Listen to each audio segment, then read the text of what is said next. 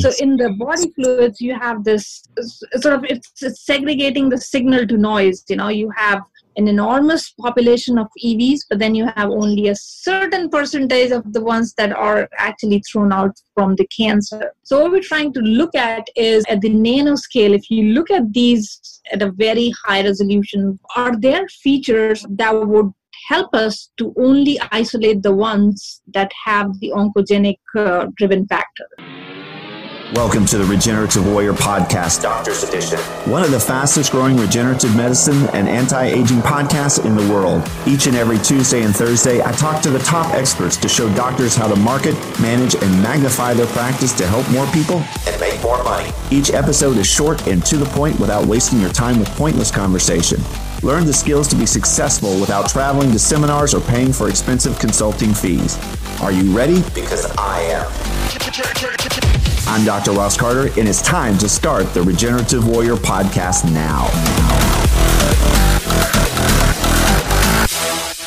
Two things before we get started.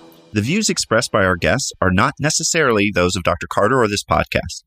One of our podcast partners has just announced special pricing for our listeners. Wharton's Jelly Allograft for $475 per cc. You heard that right, only $475. White papers are available. This is for a limited time, so act now.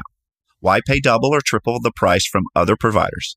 To learn more or to order, text your name and the word jelly, J E L L Y, to 561 962 1231. Write that down. It's 561 962 1231. On with the show. Welcome to the Regenerative Warrior Podcast. My name is Dr. Ross Carter, and today's special guest is Dr. Shivani Sharma. Thank you. Thank you for uh, joining us today. Thank you so much. Uh, there's a lot going on. You know, it's a very exciting but also challenging field. You know, it depends on which side of the line you fall. You know, there are tremendous benefits, of course, in terms of therapy, in terms of diagnostics. Yeah. But also there are challenges, and sometimes we seem to forget, you know, in this over enthusiasm of what the challenges are uh, and really you know like that's some of my work really addresses those challenges and why they're important and why you know, it's really uh, necessary to address those challenges now than later so what do you think the major challenges in we're talking about exosomes correct Right. And if you looked at the literature and what is happening in the field, you know, we said, okay, we call them the exosomes, and it doesn't matter what we call them, but really, you know, what these vesicles are. There's a huge diversity, there's a huge heterogeneity, which is both an opportunity and a challenge like saying okay the cell secretome you know all the paracrine factors and what is that most potent element in these particles you know however you isolate them however you study them. But really you know what we have is like a sort of a maze where we know some of the elements but in a holistic view if, if you were to ask you know like what exactly is the composition of an exosome or an extracellular vesicle we don't know. We know at the population level you know like oh this is overexpressed this is underexpressed. Really you know like if i give you okay this is the exosome and what particles are in there nobody knows. And so that's really a key issue here where we say, okay, now we know some part of it, so let's call it the exosome. Only the particles that have these features are the exosomes, you know. And then somebody else comes up with a study, they have the same starting material, they isolate it in a different way. And then it's like, oh, you know, maybe those were co isolates that you know we thought were part of the extracellular vesicles or the exosomes. So then we go back to scratch you know like oh you know this is how we define the exosomes. So really there's like a lot of back and forth that is happening which is good that you know more people are getting involved in it. It's a very exciting field. But that is also you know opening up these questions like you know our results don't match. Why? You know that's like the base like the very fundamental aspect of science that it shouldn't be just in my hands or in your hands but you know it has to be a robust system. Mm, so you deal with cancerous situations. What tell us about that. Now exosomes are produced by pretty much every cell as, as a way of communication correct? And cancerous cells are the same in regards to they communicate through exosomes as well. And my understanding is that these exosomes can influence and actually create another cancerous cell. Is that correct as well? Most interesting is, you know, for example, the metastatic niche that they create. So the thing is that the cancer protein, some of the very specific oncoproteins, the cells they're throwing out these exosomes that do have these oncoproteins and that's the ones that circulate and they're causing metastatic niches you know in distant sites. So what happens is it's like a two-way trigger so that you have these vehicles that have these oncoproteins but they're also receptive to where they're going you know so some of the integrins, they're very specific to whether this exosome is going to go to the bone or is it going elsewhere to the brain and how it is metastasizing. So it's like a two-way, you know, communication where the contents of your exosomes or EVs that's thrown out by specific cancer cells, that's important. But also, you know, it has triggers. But then, you know, which ones get triggered first or most, you know, which ones are really the driving forces of either you know developing the metastatic uh, you know environment there changing the hypoxia conditions. That's driven both by you know how is it talking to the cell at that particular distant site. So really that specificity is the most sort of interesting and complex in terms of why the cell would only package these oncoproteins in certain fashion and what are the triggers you know why it goes to this particular site and how that is triggering the response and then influencing other like non-cancer cells. So like you said you know changing the phenotype but also the genotype of the cells that are the targets that's really you know like a sort of a very uh, complex cell to cell interaction that not just in cancer but also in other diseases you know now that we're discovering how communication happens. So it's a very new field and the more we looked at you know how specific these particles are they're not random. They're influenced by different factors but they have a very specific target and a very specific cargo. And it's just like i would say our inability to tap into that resource you know because of like technological limitations because they're small they're heterogeneous you know and we have very uh, limited tools to address you know to study them but the more we learn about it you know it just gets more and more fascinating but it seems like what I've seen recently is that the more we see, the better the outcomes we can do for so many different conditions. I mean, what I've seen in regards to the use of placental derived mesenchymal stem cell exosomes seems just remarkable. I was wondering. So uh, my thought was this: okay, so let's say there is a cancerous cell, and you have bombarded that area or with, say, mesenchymal stem cell exosomes to hopefully put positive messages into the mind of this cell.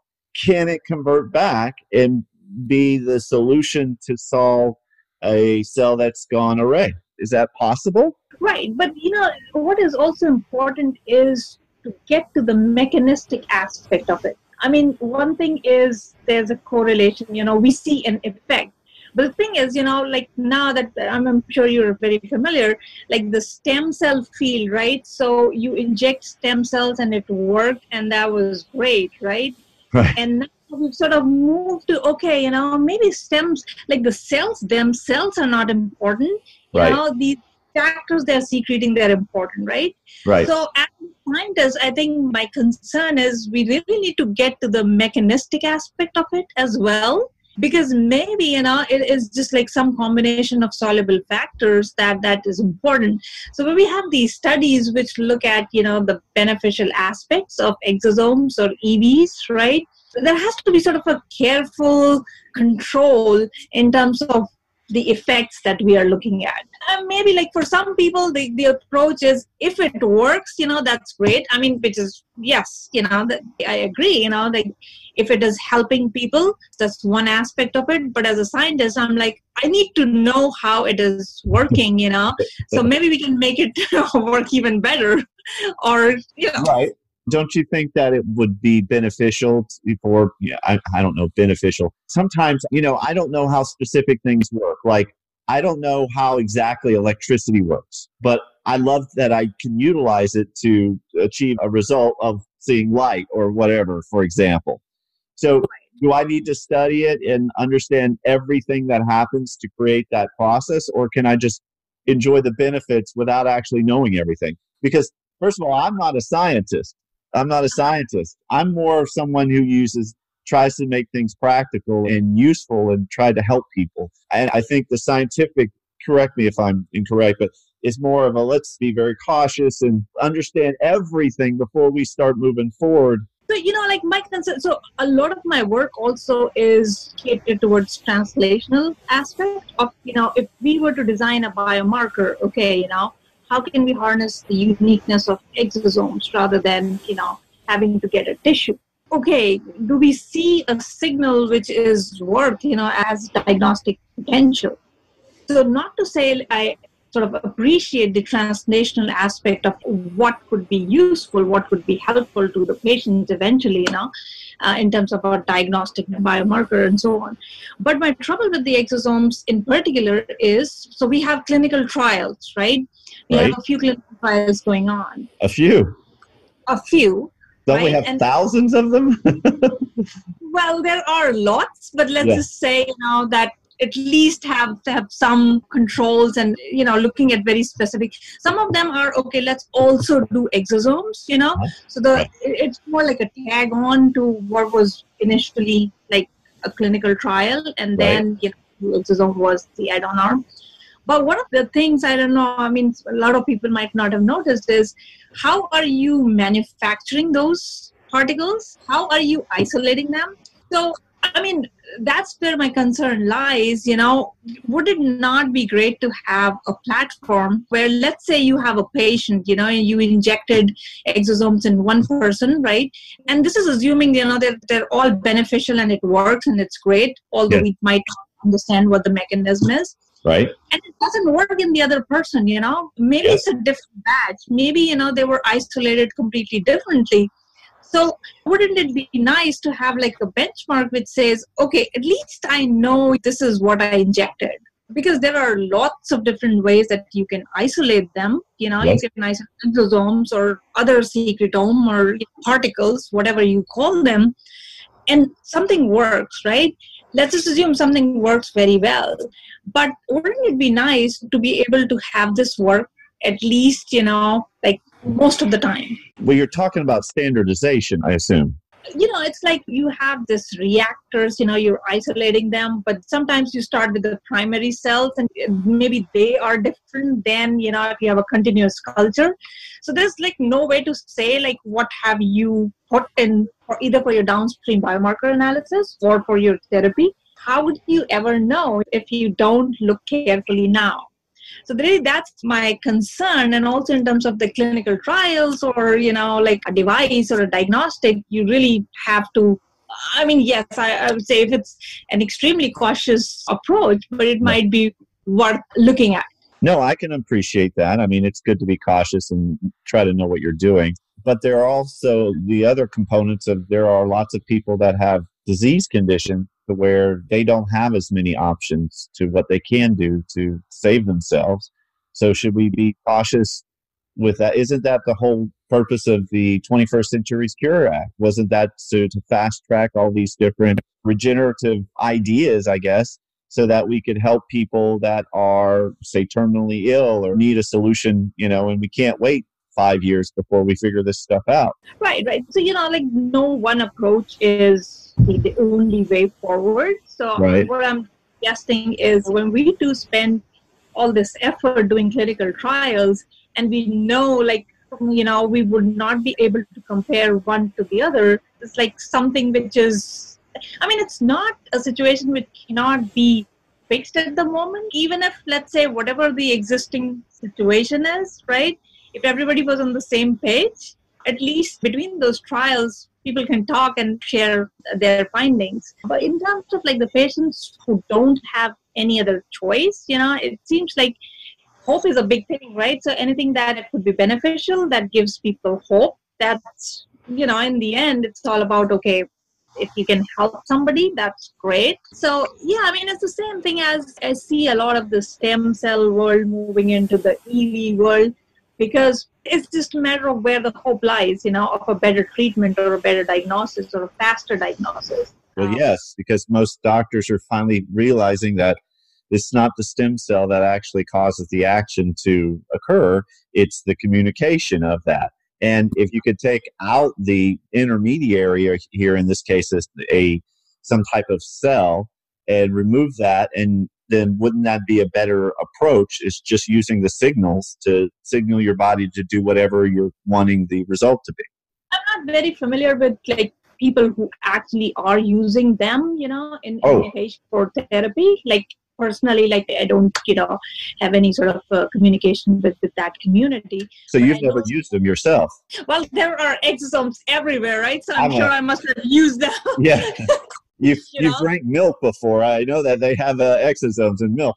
But uh, know, have you ever thought or considered trying a exosome product that was maybe made from a mesenchymal stem cell, a placental derived exosome. You know they're available, right? Now, using them as in a clinical trial or oh, using them personally, know? putting them in your body to see what your body reacts.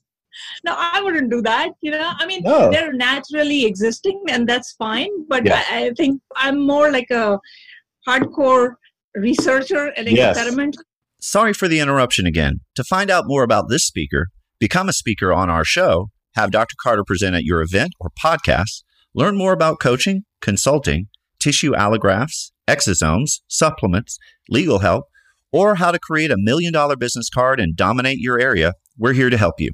Just text your name and any question to 561 962 1231. Write that down. That's 561 962 1231 or go to our website at drrosscarter.com to learn more. Don't forget about our current $475 Wharton's Jelly special. On with the show. Right. Maybe I'll a Petri dish and try to see what happens, you know? I was talking to a doctor in Germany. I don't know what, it, I forget his name. And he actually made some and then he used them to see how they worked on them. Uh huh. So, yeah, I mean, I I work with people who are interested in putting curcumin in the exosomes because the bioavailability and so on. You mean people who are interested in green tea because that's again like the bioavailability issue is a concern, and yes. so you know, this the biocompatibility and the stability of the exosomes. So, uh, like, I am in touch with a lot of people who are interested for drug delivery applications. You know, I think that's where this is going because I mean, I don't know if you've seen the latest numbers of how much money has been invested by all these companies. We're talking hundreds of millions of dollars have been put into the use or to the investigation of these exosomes or whatever extracellular EVs and how they can be used for customized drug delivery, correct? Like you take a drug which has seen a lot of different steps of regulation and so yeah. on, right? And then you add an element of, okay, you know, is it more biocompatible or, you know, does it have lower side effects? So there, you know, I would say like the risk analysis is much lower compared to, you know, okay, we don't know what these particles are. Maybe they're beneficial and let's try it out you know so it's, it's just a matter of perspective so uh, like yes there are risks associated but then maybe there are ways to mitigate some of those risks. So, for example, you know, when you're looking at drug delivery applications for uh, that are available drugs, you know, and they've been tested and tried, and then look at the beneficial aspects of exosomes, that's something that I think is worth. Well, that's what I was saying. I was thinking that the drug delivery is really where exosomes are going to be uh, are headed in terms of companies who are using these are going to be using these in conjunction with a, a pharmaceutical company so that they can have their own little drug delivery systems. so it might be interesting to see how that works out. Right, right. Absolutely. Because can't we customize like a cell or customize these, let's say a stem cell or another type of cell so that we can make it have a target?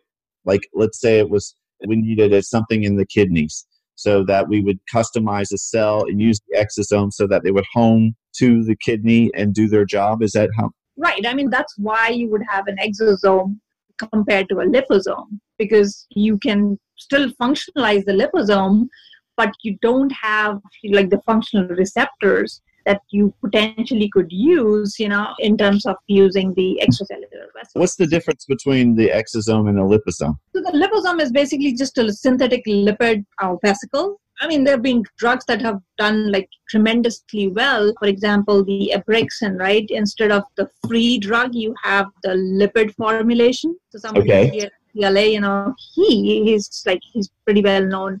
Patrick Soon, he was the one who came up with this idea of putting this drug in albumin and then having a liposome.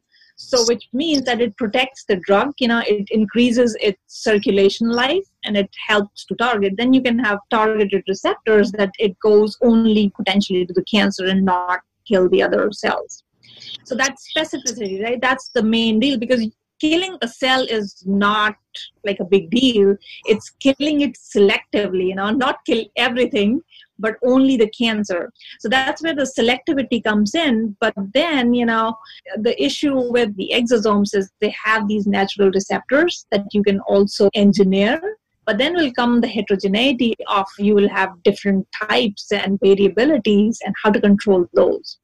So again, in terms of like the immune compatibility, the exosomes do very well. You know, you can take exosomes from the person, and that ways you don't run the risk of this immune compromised situation.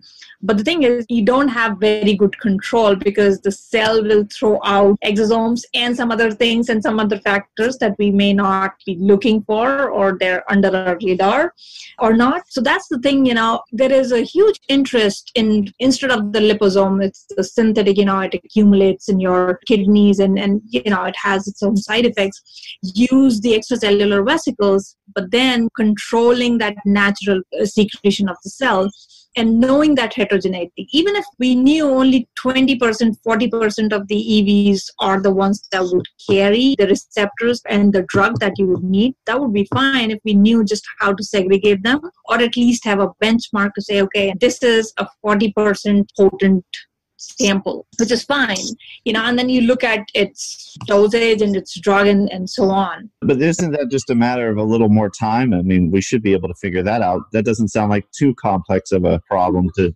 Right, right. And you know, there are not to say like if there are challenges, there are a lot of efforts as well. I'm pretty sure you're, you know, if you've looked at the exosomes, you've looked at how many. The NIH is very invested in the EVs, although of course the industry is taking over.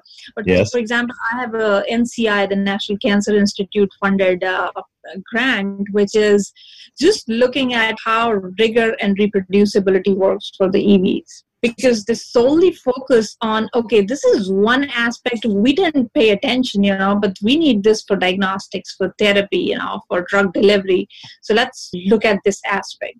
Then you have the extracellular rna because that's the main you know like how it changes the genotype right?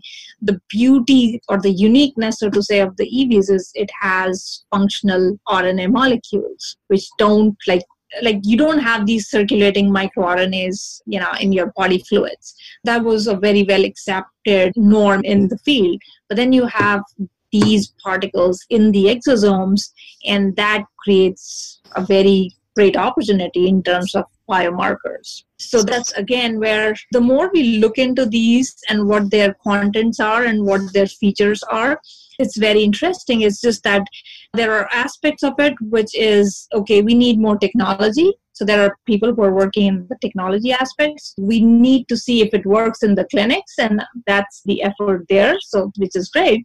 And I think at, at some point, you know, it'll all merge together. So such a new field and with the added complexity that these are small and these are heterogeneous.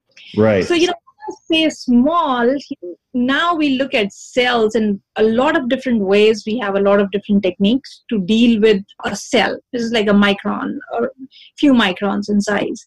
Right. The trouble comes when we have a lot of biologists and a lot of clinicians, and we have a vesicle which is in the nano size. So this is a feature where really, in our bioengineering and nanotechnology, we we got to talk to these people, you know, and this is where I come in because yes, I'm interested in the clinical aspect of it. I would love to see these work in the clinic, you know, but also the fact that what is in that this small hundred nanometer particle? Can we have better tools, technologies to say, okay, I can tell you these are the proteins on top of this particle that you're interested in. Those are the kind of things that we could do a lot with the cells because they're big. But even to look at these particles, you know, we still go to age old electron microscopy. Right. And we define them as the cup shaped structure which right. really was, you know, because everybody looked at the same way because that was the only way to look at it, you know. So everybody stained them and everybody looked at them and they said, oh, we agree this is a cup shaped structure. No, that's a limitation of how you're looking at it, you know. So, in terms of like starting to look at what these particles are and break that back, even in the optical microscopy, now we have super resolution, you know, instead in this form. That's opening up new areas. Now we can tag them and see where they're going, you know. We could see the cells where they're going, but we had no idea where are these EVs coming from and going in the body. We can do that now. So I think, you know, as there's more interest in the field, there's more money in the field, right? That drives innovation as well. So yep. now we have tools and ways, you know, to say, okay, these are very important particles, so let's track them down and see where they're going. And some of that work is where we're saying, okay, they have these certain integrins. Now, why is it going to the bone? Why is it going to the brain? And what is it there in the brain or the bone? Why, you know, these particles they could go, have gone anywhere. Why to this specific location? So i think it's a combination of like because they're so small you know they're difficult to study. And so we said okay let's not study them you know let's just use them. That's also an approach but that's not see what happens know. you know? Right in summary, that's where I think my interest lies also in really like exploring them and taking that challenge that these are small and heterogeneous, but we still can get around that problem. What is it you typically do in the, the lab now? I mean, what is your area that you're focused right now on? So, one of the things that I focus is on these cancer derived exosomes. And so, you know, there's this like a almost every cell throws out exosomes, right? But then there are normal exosomes and there are the cancerous ones. So in the body fluids, you have this sort of it's, it's segregating the signal to noise. You know, you have an enormous population of EVs, but then you have only a certain percentage of the ones that are actually thrown out from the cancer. So, what we're trying to look at is at the nanoscale, if you look at these at a very high resolution, very closely, you know, like as close as potentially one could to this day and age, are there features that would help us to only isolate the ones that have the oncogenic uh, driven factor. And when the word oncogenic, tell me what that definition is. So for example, uh, the glioblastoma, that's just one uh, cancer that I particularly focus on because there are no like blood-based biomarkers. The only way is to actually get a tissue. I mean, it's a highly aggressive, very heterogeneous cancer, but getting a tissue from the brain is, is not not easy. One shot, and that's also not and that gives you a snapshot of the cancer. The thing with the glioblastoma is that it changes dramatically you know in response to therapy. And also there's like a lot of intratumoral heterogeneity. So even let's say if you get the tissue sample you don't have a good it's like a one time snapshot of what the molecular features of that tumor are. And that's where the liquid biopsy comes in where you know if you have a way to actually look at the overall heterogeneity or the molecular profile you know and hopefully in a non-invasive way either through like the csf i wouldn't call it it's not minimally invasive it's still invasive but it's not you know as bad as having a plain biopsy right? So for example in the glioblastoma there's this egfr receptor which is on this it's like a surface receptor and then the ones that have this mutation the egfr v3 it's known that those cells even in, in cultures they throw out tremendous amounts like enormous amounts of evs and these evs they also carry the v3 mutant the oncogenic protein. There's an indication that only some of the population of the EVs that are thrown out have these uh, V3 variation. So what we're looking at is at the single particle level, are these EVs biomechanically, structurally, biomolecularly, are they distinct?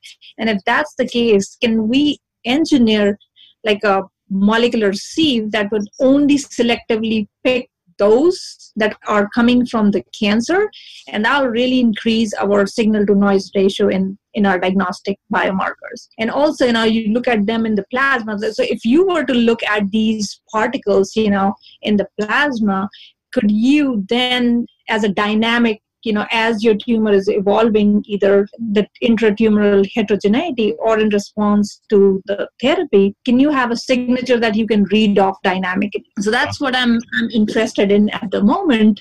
And also for example we're looking at breast tissue specific biopsies. So the idea is the closer you are to the source of the tumor that is throwing out these particles you know if those evs are coming from this tumor right the closer you, proximity you have, the better chances you have of picking up those signals. So, for example, the ductal lavage, which is, you know, you look at the ducts and then you try to look at the EVs in those fluids to see whether you have, you can differentiate between in situ carcinoma and the metastatic one.